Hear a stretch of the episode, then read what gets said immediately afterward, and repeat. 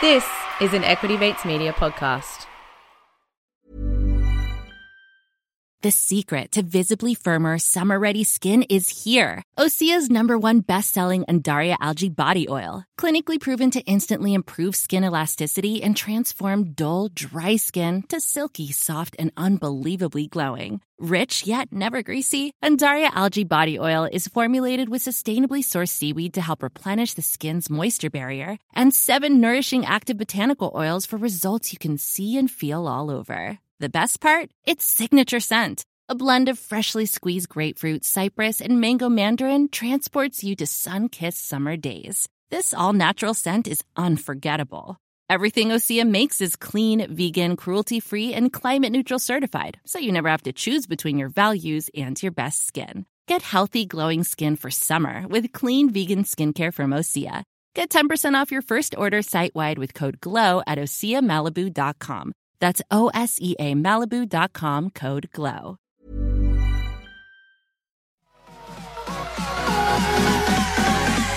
Equity Mate. I will say this about investing. Everything you do learn is cumulative. What I learned at 20 is useful.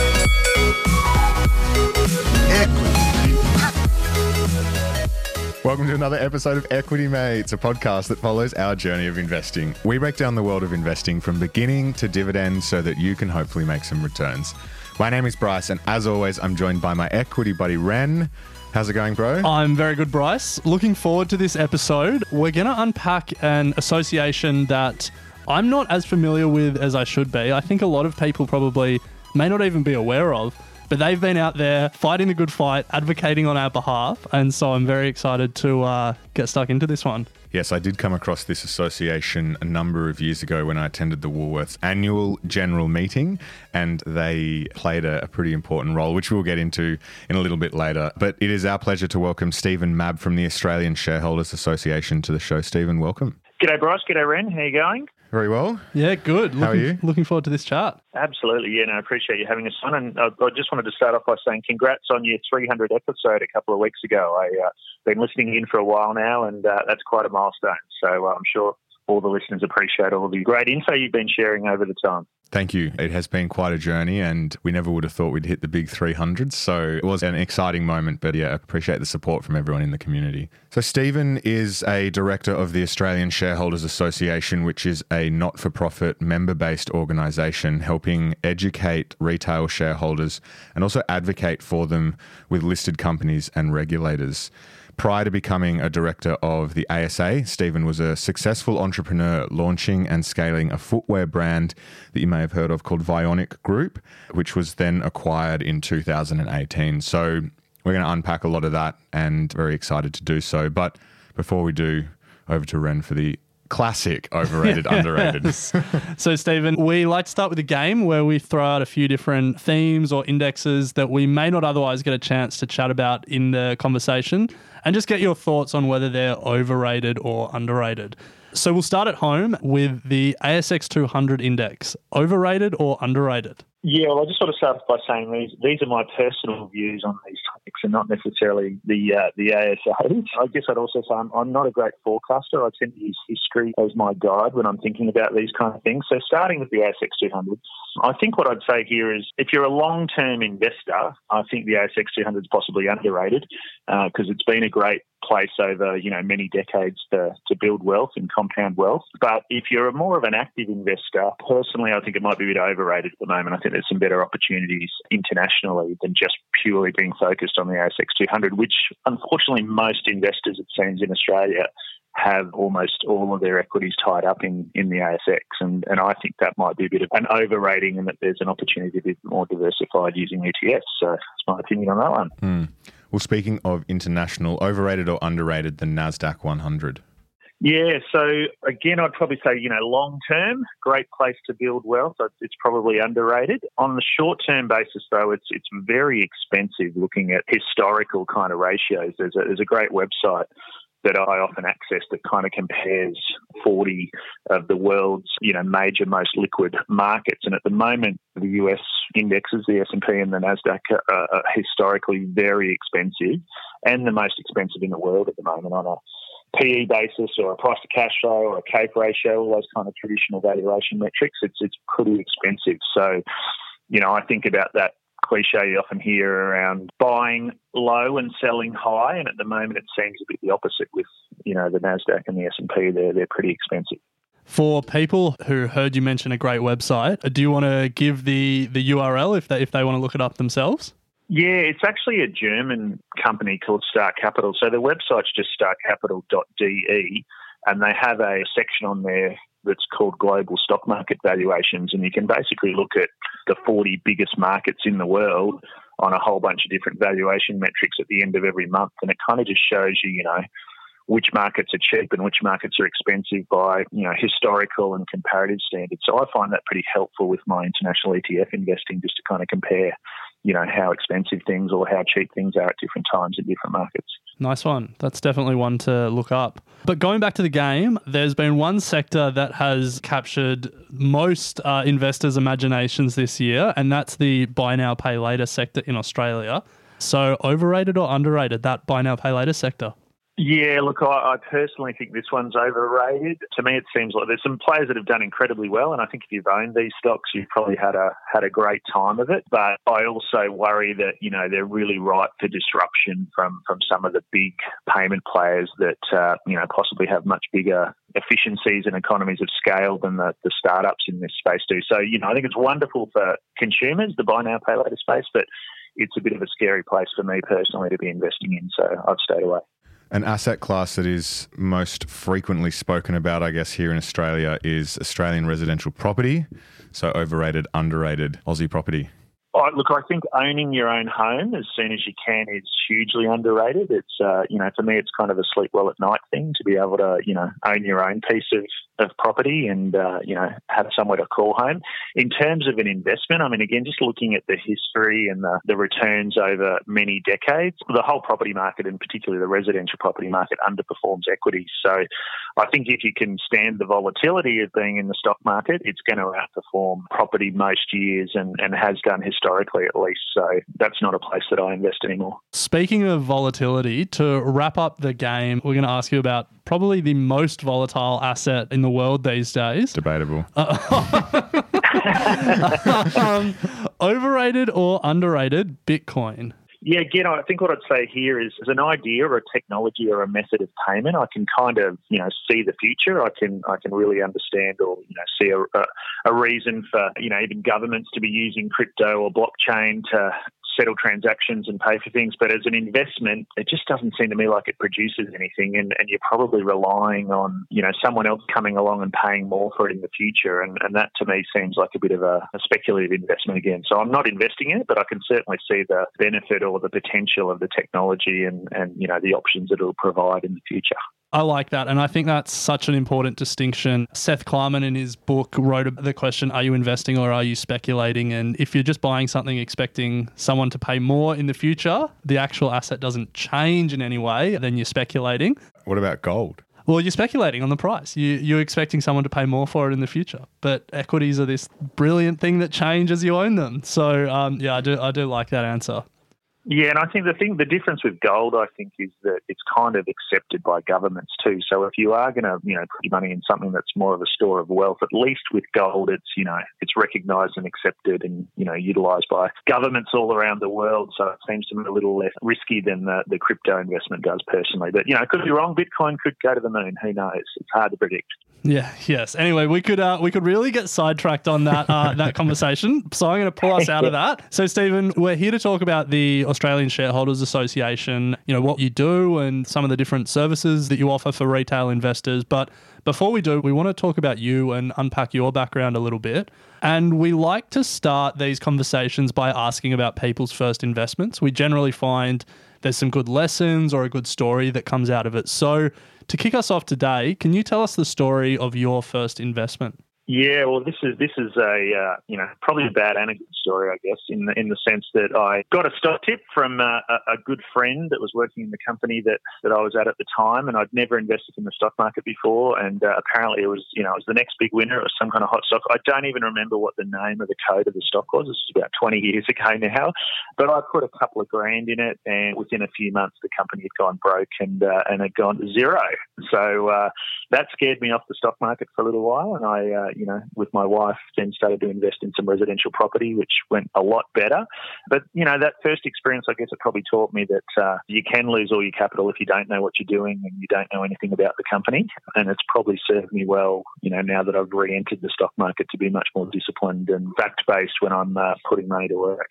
We spoke about discipline and fact based approach.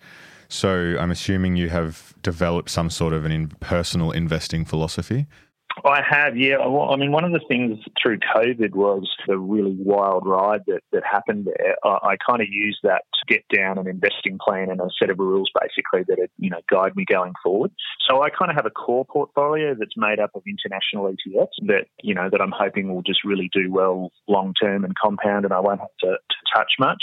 And then I also have two stock picking portfolios or themes under that. So one of them's called QAV. It's kind of a quality at value process that this really successful Sydney investor has taught me about. And it's really about finding quality companies that are producing, you know, really good cash flow, but buying them, you know, at a reasonable price when the share price sentiment's positive. So so that's been working well for me. And then I also have a like a small and mid cap kind of multi bagger potential portfolio that's also been doing well and unlike you know maybe some of those smaller tech stocks, I've, I've applied some rules to it around, you know, that those companies needing to be in decent financial health before I buy them and, and being cash flow positive and earnings positive before I buy them. So not super, super early stage, but still well before the, the big guys or the, you know, the ASX 200 indexes and stuff have captured them, I guess. So, so that's kind of how I invest in the, in the market. And, and I've also thought about, you know, well, where can I get an edge? Well, where can any, you know, small or retail investor get an edge?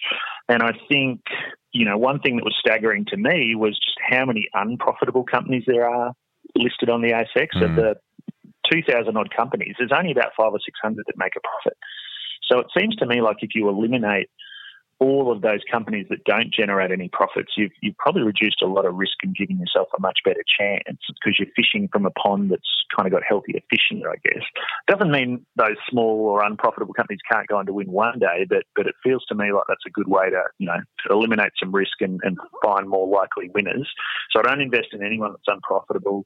I also think, you know, being really nimble or quick, if you've got the time and effort to do it, being able to move quicker than the big guys gives you an advantage as well. So if you know an announcement comes out or there's news about the company, sometimes the big funds or the you know the big investment houses, it can take them days or weeks to kind of react to that when they have to have the committee meetings and all that kind of stuff. So as a, as a small investor, I think you can move much quicker than that if you're staying on top of all the information coming through, and then being willing to put in the effort. You know, if you've got the time try and learn as much and take in as much quality information as you can so that you've again got a bit of a, a quick, nimble day to day information edge over the other average investor out there that's not willing or not able to do that work. So, so they're kind of things that I focus on that I think hopefully can can help me beat the market over time. And, and so far I have been. So I feel very lucky and happy with how it's gone so far. Nice. Nice one. I like that. I like thinking about what your edge is and then really, really staying true to that. But anyway, Stephen, we are here to talk about investing, but we're going to take a little bit of a detour before we get there because, as Bryce said in your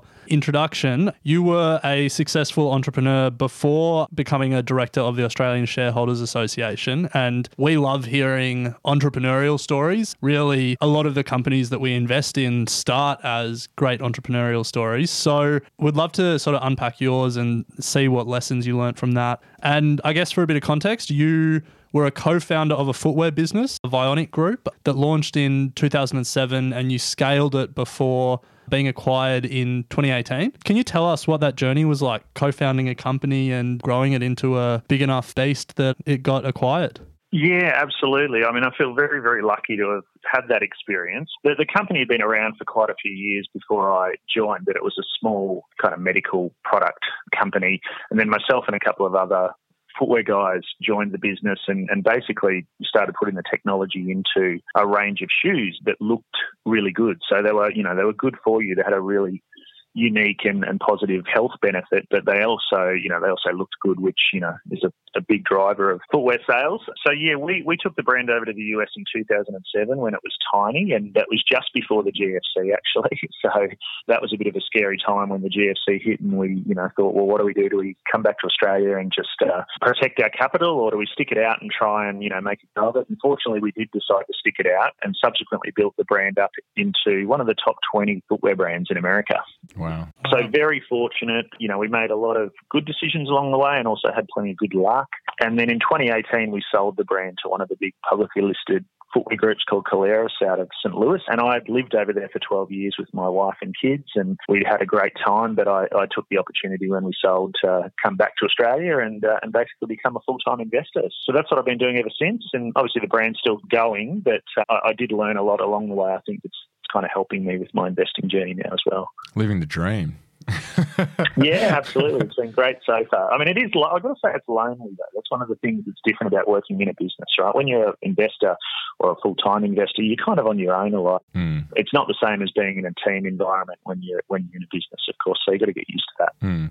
So you mentioned there that it had helped inform you, and I guess help you understand some lessons that are informing your investing journey today. Are you able to elaborate on that?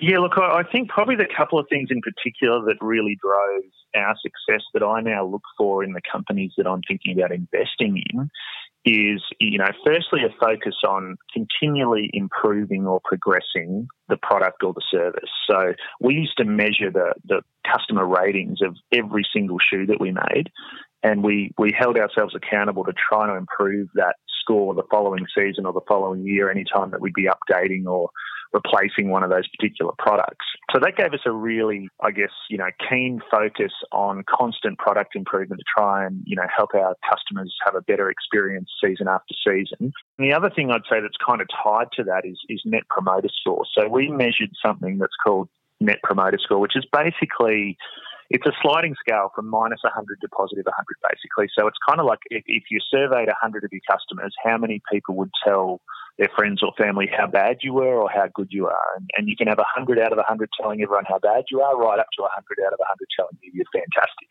So the idea, obviously, is to you know have the highest possible net promoter score you can, and it's a very good indicator of future sales and profit growth. So, so we really honed in on that and tried to measure that and, and obviously improve in the areas where we weren't scoring well. And that's something I'm now looking for in the companies that, you know, that I invest in. It's like, all right, are they measuring customer satisfaction? Are they measuring net promoter score? If they are, is it improving or declining? Because it's a pretty good indicator of, you know, whether their revenues and their earnings are going to grow in the future.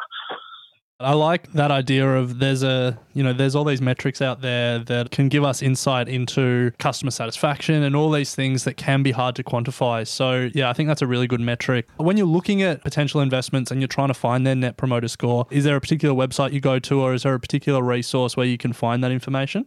Yeah, unfortunately, I haven't found one that kind of covers, you know, all of the, the listed investments. I mean, there are some, some, you know, I mean, you can just Google search Net Promoter Score and, and you often find scores for companies, but sometimes it can be outdated. So I, I often look in annual reports to see whether they're measuring customer satisfaction in any way, and, and if they are, you know, is it improving? Because obviously it can be bad, but if it's improving, then that's still a good a good sign that you know they've turned it around or they've changed something, and that you know, the future might look rosier than the past.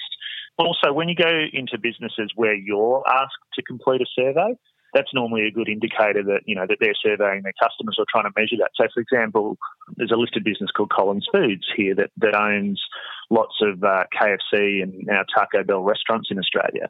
And at the bottom of all their receipts, they'll always you know invite you to go on and kind of rate your experience and give you some free fries or whatever it is for, for doing it.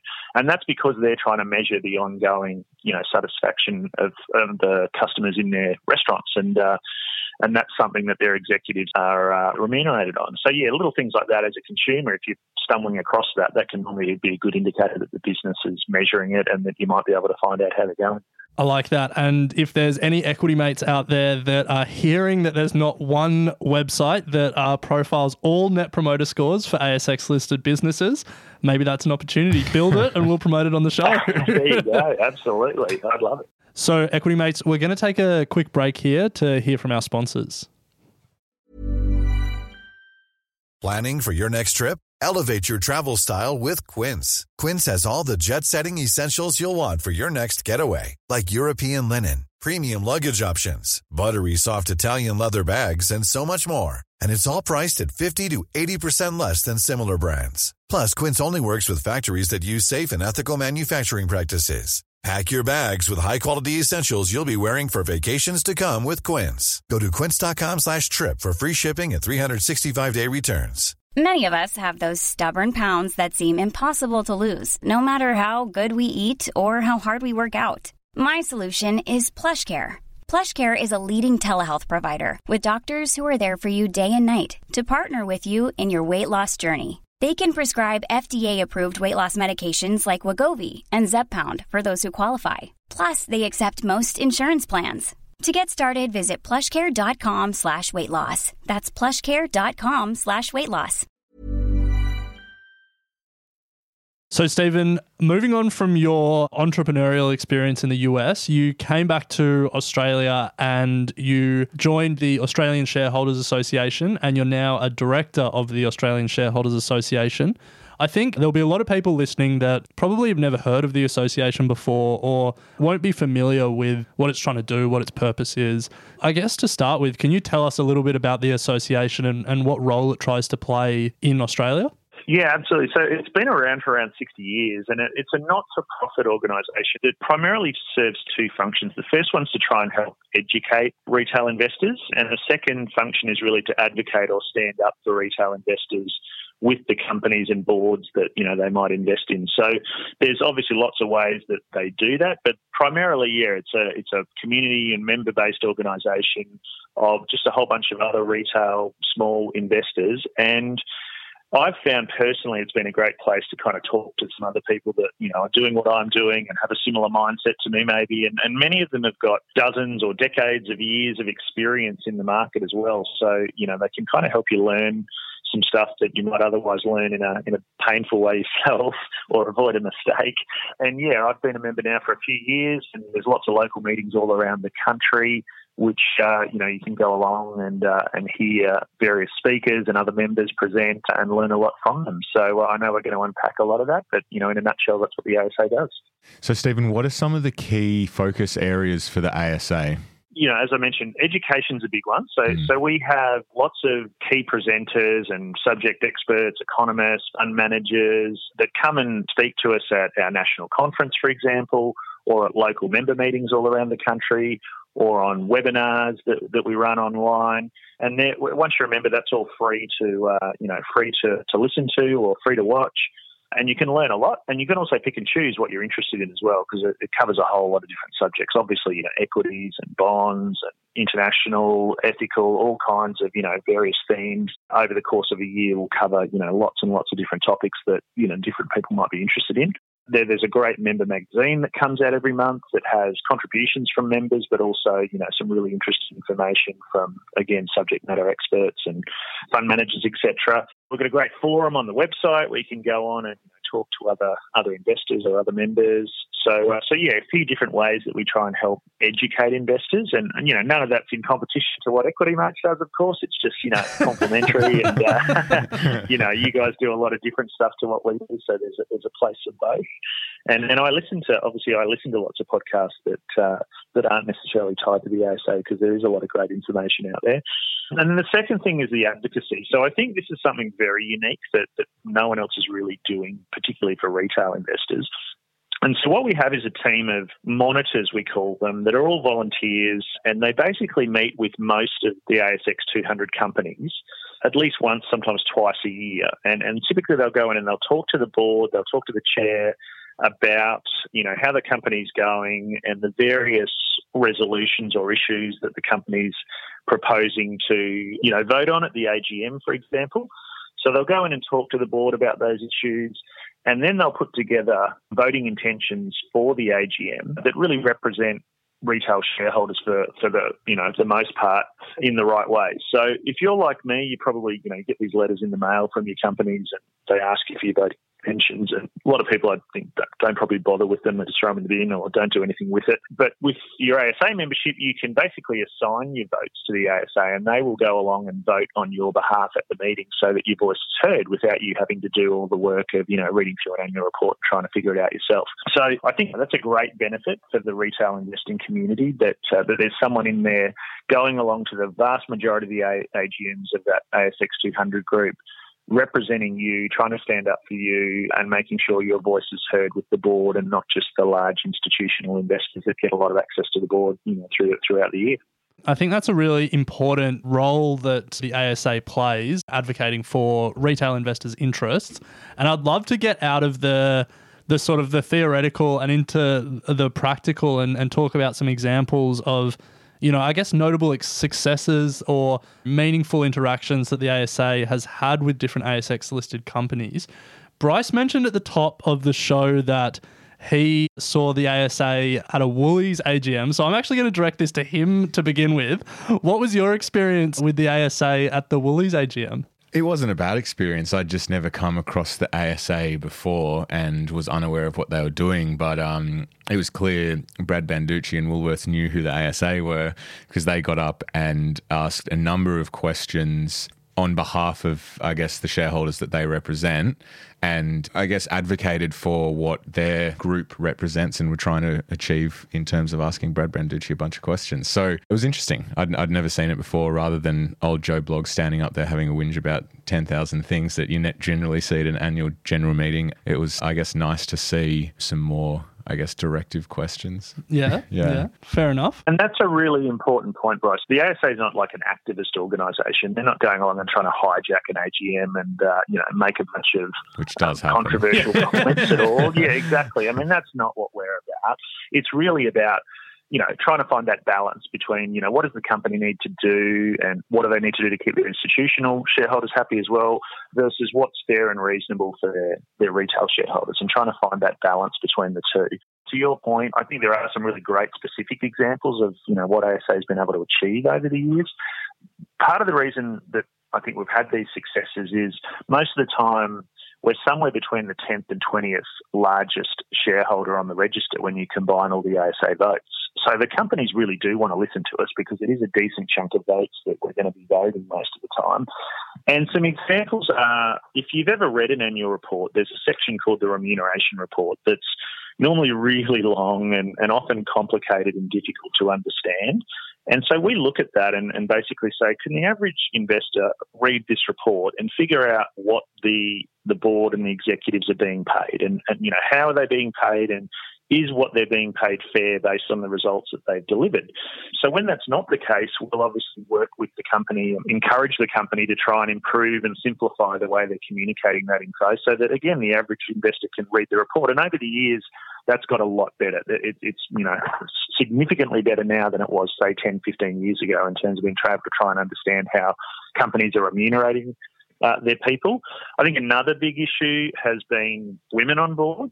So the ASA has taken a really strong position on, on this over the years to try and have at least 30% women or men represented on a listed board. And I think we're now at the point with almost all of the ASX 200 companies now have at least 30% women on the board. Now, that wasn't some, again, activist effort. It was really that, you know, it is best practice to have a, a, real range of views and diversity on a board. The, the whole purpose of the board really is for governance and oversight of the company. So you should have a reasonable, you know, representation of different ideas and different views. And the idea of just an all male dominated board isn't really realistic uh, or, you know, likely to achieve that, we think. So we've lobbied really hard over the years and, and for example, would not vote for another male director to be elected if there wasn't at least 30% women on that board normally. So I think over time the companies have kind of got that message. And it's not just us, but we've been, you know, really forward, I think, over the years in, in trying to make that change. And, and another one is probably capital raising. So I'm sure some of the, the listeners have received offers to you know, invest more money in the company because they're doing a capital raising and you know they're saying, hey, give us some more money, we want to do X, Y, and Z, which which is fine.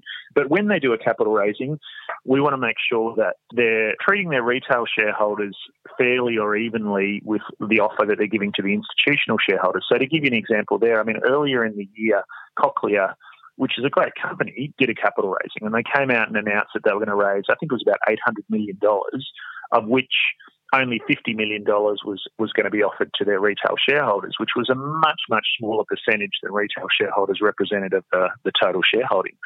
So we uh, obviously advocated really strongly that that wasn't fair and that they should increase the size of the you know the retail capital raising and they lifted it to over 200 million dollars which was great and while it still got scaled back, so you know if you if you applied for that when you didn't get your full allocation, it was done evenly between the institutional and the retail component. So, you know, both both institutional and retail shareholders got the same amount proportionally of, of what they applied for. So, uh, so there's some, I think, some good practical examples of how the ASA is going to go in there and try and represent you and stand up for you as a retail shareholder and, and make a positive difference. Doesn't mean, you know, every company listens to us on everything all of the time. But you know, over time, we've made I think you know some really good improvements or made made some great progress, and you know have helped retail shareholders get a, a fair and better deal from some of their companies. Now, Stephen, I'm going to ask you maybe a slightly controversial question. I'm sure there's a percentage of your membership base that would probably advocate for potentially more, I guess, causing a ruckus at AGMs or something, or more forceful advocacy on some other issues, especially the one that comes to mind is around climate these days. And you know like climate disclosures or you know divesting from certain parts of businesses. Is that something that the ASA are looking at or something that they're talking about internally you know sort of advocating on issues outside of remuneration board makeup and stuff like that? Yeah look it's a really good question. And and at the moment the the E E part of ESG is something that we're wrestling with trying to come up with a position that is going to represent the majority of our members, and uh, and it's going to be really difficult to keep everybody happy because there are so many polarized views on the you know the ethical and the environmental you know part of the investing world at the moment. I think on the the S and the G, you know, like we've been great at I think helping improve governance or you know turning a spotlight on governance of the companies over the years. So that's something I think we've already got really good positions on and uh, you know have done a good job over the years. But the, the ethical and the environmental part of it, uh, as I say, that's something we're working on at the moment. And, and the position that we end up taking going forward will basically come about from consulting with our members and our, our policy committee, you know, working through that and trying to take a sensible, balanced position on those issues, knowing that you can't really have a super specific set of rules that you can apply to every different kind of company. You've got to come up with something that, you know, that applies to the majority of the companies that are that are listed. So yeah, not finalised yet in that area, but we're working on it, and hopefully we'll have something soon to, to announce after we've been you know consulting and finalising that with all of the members. So, Stephen, you've spoken about areas of focus of the ASA and I guess what you're trying to achieve and, and some of the areas that you advocate for. Are you able to give us maybe a, a notable success story where you've been able to convince the company to act in a way that is uh, reflective of how your membership are thinking? Yeah, look, I, I, can give you some personal examples because there's a few companies that, that I monitor personally that are based up in Brisbane, where I am. You know, so I've had some first-hand experience with, with Jumbo Interactive, for example. I'm sure some of the some of the folks out there will know Jumbo, and uh, you know they've had a terrific five-year run of you know growing the business and growing shareholder returns grown from a you know very small company five years ago into an ASX 300 company now. So we engaged with them for the first time this year, and they've appointed a, a new chair a few months ago.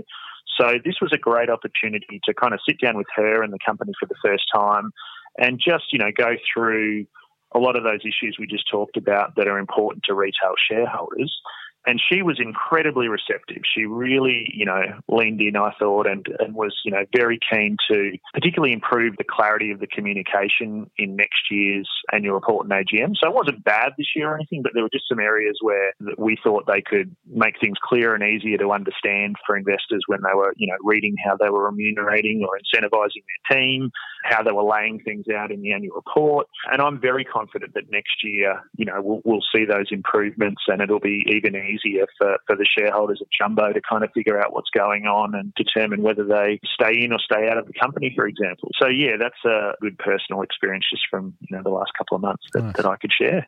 Speaking of your personal experience, so as as well as being a director for the ASA, you are also a company monitor. You monitoring four companies this year. Correct me if I'm wrong, but I believe they're Collins Foods, EML Payments, Jumbo Interactive, and Technology One. So I guess sort of two questions there. First one, the role of the company monitor. Can you tell us a little bit about what you do in that role? And then specifically for those four companies, were they randomly chosen, or was there something specific about those four companies that led you to monitor them? I was a little bit biased in that those were all four companies that I either held or I was interested in. So, um, and we weren't covering them. So, you know, I was like, well, these are all, you know, ASX 200, 300 companies that we're not yet covering. This is a great opportunity, you know, for me to learn a bit more about them, but also be able to provide information to members around the companies. And the other thing I should mention too is you don't have to be a member to uh, you know have someone vote for you at the AGMs either. So even though I was predominantly doing this for ASA members, I mean other people can allocate their proxies to ASA too if you want us to vote for you on your behalf with these kind of companies. And yeah, basically what happens is you know the annual report, the interim report, they come out. You, you know you read through all of those, you, you take in all the information that you can, and then you look at what the companies are proposing, you know, their resolutions are at the AGMs and what they're proposing to, to vote on.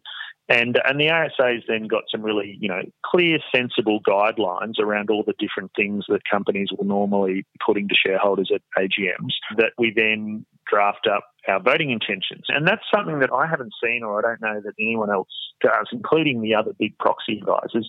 They don't really give you a good explanation of why they're going to vote a certain way. Whereas with the ASA, our monitor will, you know, put together a several page document on, you know, why we're going to vote a certain way on each of the resolutions and, and explain it to you in easy to understand language. So you can read through that then and say, all right, well, that makes sense or it doesn't. And, and if you don't like the way that we were going to vote on a particular issue, you can take back your proxy at any time too. So it's not like, you know, once you've given us your proxy, it's there forever. If, you, if you've got a different opinion, you can vote your own way.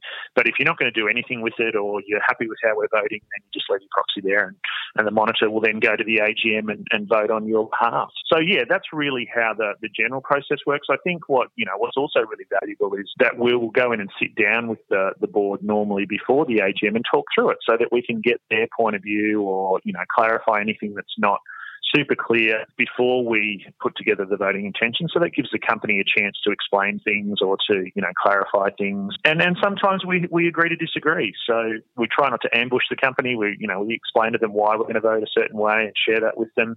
If we agree to disagree, that's okay as well. It's an interesting one. You, you mentioned there that the four companies you selected weren't being monitored. So I guess just how many companies do the ASA monitor every year? It's normally somewhere around 200. And to be honest, we'd love to monitor every company on the ASX, but it's a volunteer group and there's just not enough people, unfortunately, to, to cover every company. So we prioritise generally the ASX 200 and then any other, you know, large, slightly controversial companies potentially that are outside of that. But, you know, if we had more monitors, we would cover even more companies. So, you know, like any volunteer organisation, it just comes down to, you know, how many people there are to, to cover all the work. So does that mean any equity mates listening who are interested in becoming company monitors, is it just a matter of putting their hands up and then they can, I assume, maybe get a bit trained up, make sure that they're suitable to speak to management, but then they can go and speak to some of these company boards and monitor some of these companies? Exactly, yeah. So, so first step would be obviously to become a member, and then yeah, we have a, a, policy and advocacy manager that's based in our Sydney head office, and she's very knowledgeable and, and you know a real expert in this area. So her and the, and the state chairs would normally do some training with you and make sure that you know you really understand all the guidelines and and uh, you know dotting the i's and crossing the t's of how you would put a voting intention together and how you you know interpret the annual report. And there's always experienced monitors to help you with that when you're getting started as well, so you don't just kind of get thrown to the wolves and, and have to do it all yourself. There'll be someone there by your side when you're first starting out to help you through the process. But it is a great way to get first-hand access to you know, to some big and interesting companies that the normal shareholder just normally wouldn't be able to get in front of. So if it is something that you're interested in, absolutely, we're always looking for more you know, more volunteers, and it's a great way to get, you know, get under the hood and see more about the company. And, and I've, I've learned a tremendous amount just, you know, going through that process that I can now apply to every company I'm interested in, not just the ones that I personally monitor. Yeah, yeah, it's it's an interesting opportunity. We often talk on Equity Mates, I guess the disparity for retail investors in terms of access to management. You know, we speak to so many fund managers and they always talk about how management and people and culture is such an important part of good long-term investments. And then it's but then for retail investors it's how do you give them that access? So i think Yeah. the more transparency that you can give to retail investors the better Maybe we start the Equity Yeah, well, Mates I- I chapter of our tell you- ASA. yes, that'd be great. Hold on. I mean, I can, I can we'll take this offline. That's right. Great idea, mate. Um, I, I can I can tell you that that, you know the four companies I monitored, are very different cultures from one to the next, and I didn't necessarily have that perception before I you know dug in and met with the boards. So as much as I held them all or I was interested in them all, I've got a much deeper understanding now of you know really the culture and the philosophy of the management teams and the boards now, and and it isn't always good. You know, sometimes there's some stuff going on culturally or in terms of how they're applying their remuneration, for example, that may not be in your best interest. And it, it's good to have that information or to know that so that you're making a more informed judgment on whether this is a company that you do or don't want to be invested in. So, yeah, as, as I said, I've learned a lot personally and, and now, you know, I'm kind of reading those reports of the other companies that I don't personally monitor to see what, you know, what the monitors have got to say from their engagements with the boards. Yeah, it's a good one. If any ASA members see Bryce's application to be a company monitor, I would cast that one aside though. I, I don't I wouldn't trust him, you know, asking questions of management. Uh, we've got some pretty tight guidelines, so we wouldn't let it go too far off the rails. Equity mates, we're going to pause here to hear from our sponsors again. So, Stephen, I think one area where the ASA does some really good work is around, you know, we've spoken about the the proxy votes, and you know, Bryce talked about his personal experience seeing the ASA ask questions of management at an AGM, and I think an AGM in general is probably a pretty underappreciated event for a lot of investors. It's sort of, you know, something that you get a bit of paperwork for that you you know ignore or you you read and then you don't really do much with. I would hazard a guess that a lot of retail investors don't attend AGMs, especially when they're on at bloody eleven o'clock on a work day, so they're difficult to access. How should retail investors think about AGMs and think about, I guess, the power of their vote at these AGMs? Yeah, well, I think you know the first thing to I think remember is you know as as shareholders, you really own the company. So if if you don't vote, you're not really you know sharing your voice with the board and the management team about how you feel about what they're proposing to do with your company at the end of the day. So yeah, if you don't have the time or you're not inclined to read through reports and put together your own votes, I mean that's fine. We totally understand lots of people don't want to do that. The next best option is to really assign your votes to someone that, you know, the vast majority of the time is probably going to represent you well in the way that you would feel or the way that you'd want to vote on these issues. So I would say just, you know, don't waste your proxy. If nothing else, allocate it to someone like ASA. And, you know, if you do decide to get more active down the track and then you want to dig into the actual issues in more detail and vote yourself, that's great too. I mean, you know, we also encourage that. But don't let your vote go to waste. And it's particularly relevant to things like remuneration. So there's a rule in Australia basically where the company has to put their remuneration report to shareholders at every AGM. And, and they need to vote on it. And, and while it's not a binding resolution in, in the sense that it doesn't, you know, mean that the company has to do something based on the, the vote, what does happen is you can have what's called a strike. So basically, if, if let's say 25% of the shareholders or more vote against the remuneration report, that's called a first strike. And, and that would happen where the company was either really over remunerating their people versus the results they're delivering, or they're, you know, potentially paying out big bonuses that, you know, that weren't achieved or weren't deserved. And at least 25% of the shareholders would then vote against that. If you get a second strike, so that's two strikes in two consecutive years, that can actually lead to a spill of the board. So it's a very serious issue, and obviously most boards do not want that to happen.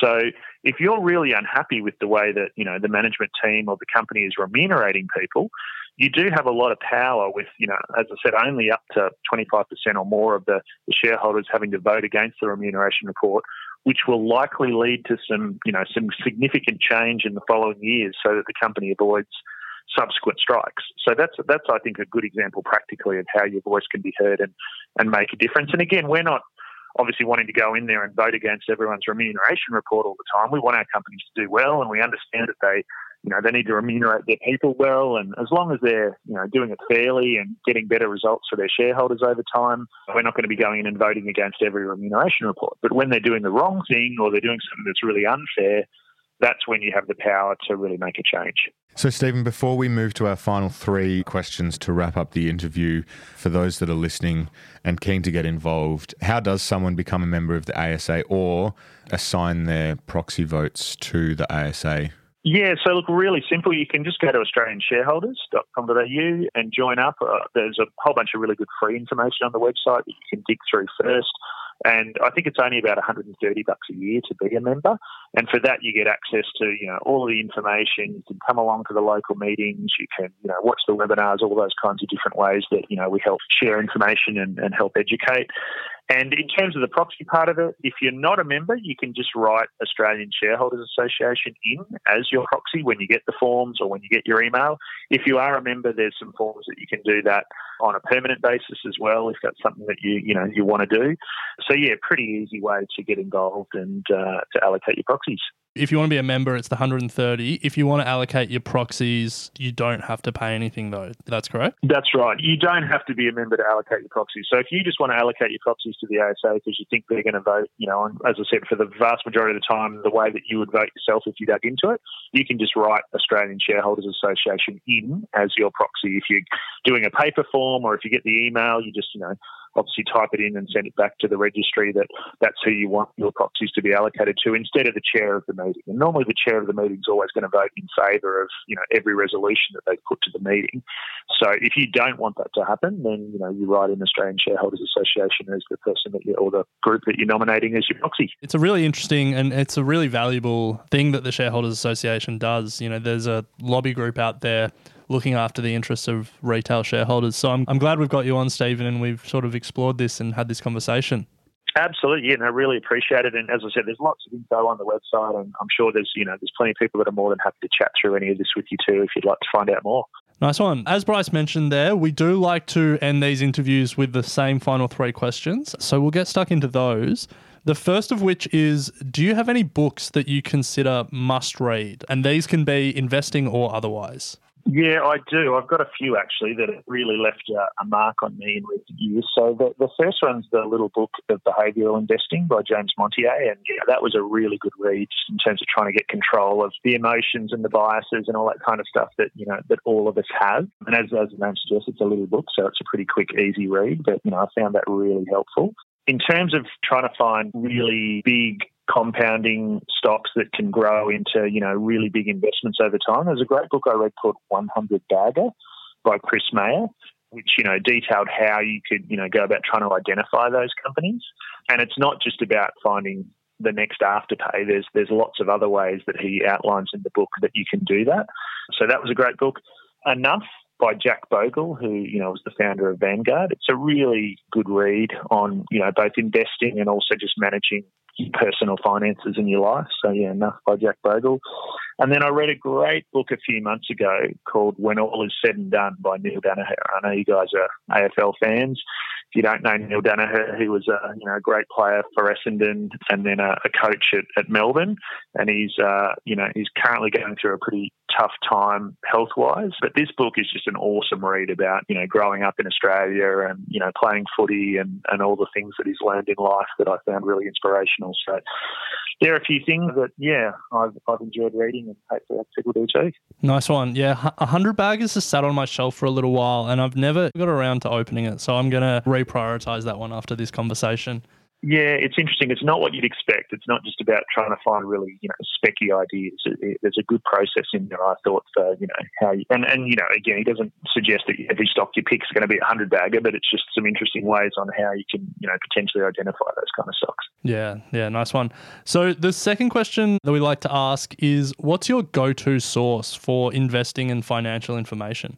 Yeah, well, of course, Equity Mates. I mean, I listen to that every every week. And in all seriousness, you guys have so many great guests on. I mean, I've learned a lot from listening to you know to your interviews, and particularly the way that you guys ask the questions and you know try and simplify it a lot of the time for people. It's it's fantastic. So yeah, in all seriousness, Equity Mates is a great resource. I also have made a rule for myself that I'm really only going to follow people or or companies that have published market beating records because there is so much information out there and so many you know newsletters and experts experts that, for the most part, talk a good game, but many of them don't have a published or a market beating record. And I've just decided over time that, you know, I, I don't want to listen to or I don't have the time to listen to the folks that don't have market beating records. And I'm going to hone in on those that do. So I know, for example, you, you know, you guys had Rudi Filapek-Vandyck on a few weeks ago, and you know I really enjoyed the interview. But looking at Rudi's performance over the years, the portfolio kind of just tracks the market. So I listen to Rudy, but I'm not putting as much weight into you know some of his picks as I am some of the other services that I follow that uh, you know that have market beating records. So I've had a lot of success with Motley Fool. You know, the Motley Fool in Australia has some you know some really good stock pickers, I think, and they publish their record. And I've done well with a lot of their pick. QAV I mentioned, which is a you know a really good system for finding quality stocks at a, at a value price. And then I also use Stock Doctor, which you know is expensive, but it's a really great tool I find to kind of analyze stocks and dig into the the fundamentals and charts. So they're my kind of go-to sources because all of them have you know long-term market-beating records and uh, and a great history of you know kind of beating the market. And to me, that seems like it's it's worth following. Some good recommendations there. And then the final question: If you think back to you know your younger days, just starting out investing, taking that hot tip from a mate and losing all your money, what advice would you have for your younger self? Yeah, look, I think that the number one thing I think I've learned over the last, you know, five or 10 years is just the power of compounding and that, you know, getting started earlier in smart investments instead of someone's whisper stock makes a lot of difference, you know, towards the end of your investing career, obviously. So, yeah, getting started earlier and, and you know, investing in index funds or ETFs instead of residential property was probably something I think I would have told my younger self and done differently, you know, and I, you know, I obviously learned from those experiences, but still, I, I think I'd be doing even better today if I had a got started in some, you know, some broad indexes earlier than, than I otherwise did. So I am trying to share that with, you know, with my kids and the younger folks that I know now that if they've got a, a few dollars in savings, that, you know, it's a great place to invest in these really great low cost ETFs that we have available to us now. Nice, Stephen. Well, it has been a refreshing interview away from, I guess, the ins and outs of fund managers to learn about another part of the investing journey that is, I guess, equally as important and uh, the role that the ASA are playing. So, thank you very much for your time today. It's been a great interview, and I'm sure many of our listeners and, and members of the community have, have learned something new. So, we will discuss the Equity Mates chapter uh, offline. and, uh, but uh, yeah, no, very much appreciate your time. Thanks for coming on.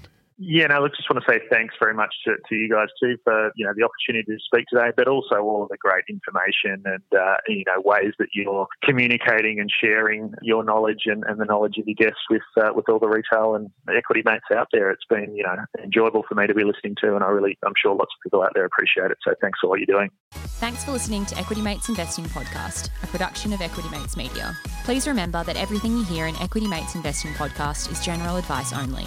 The content has been prepared without knowing your personal objectives, specific financial circumstances, or goals.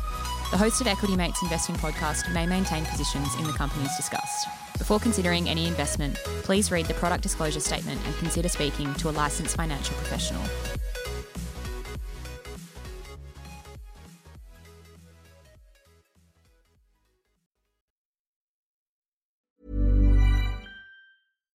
When you make decisions for your company, you look for the no brainers. And if you have a lot of mailing to do, stamps.com is the ultimate no brainer. It streamlines your processes to make your business more efficient, which makes you less busy.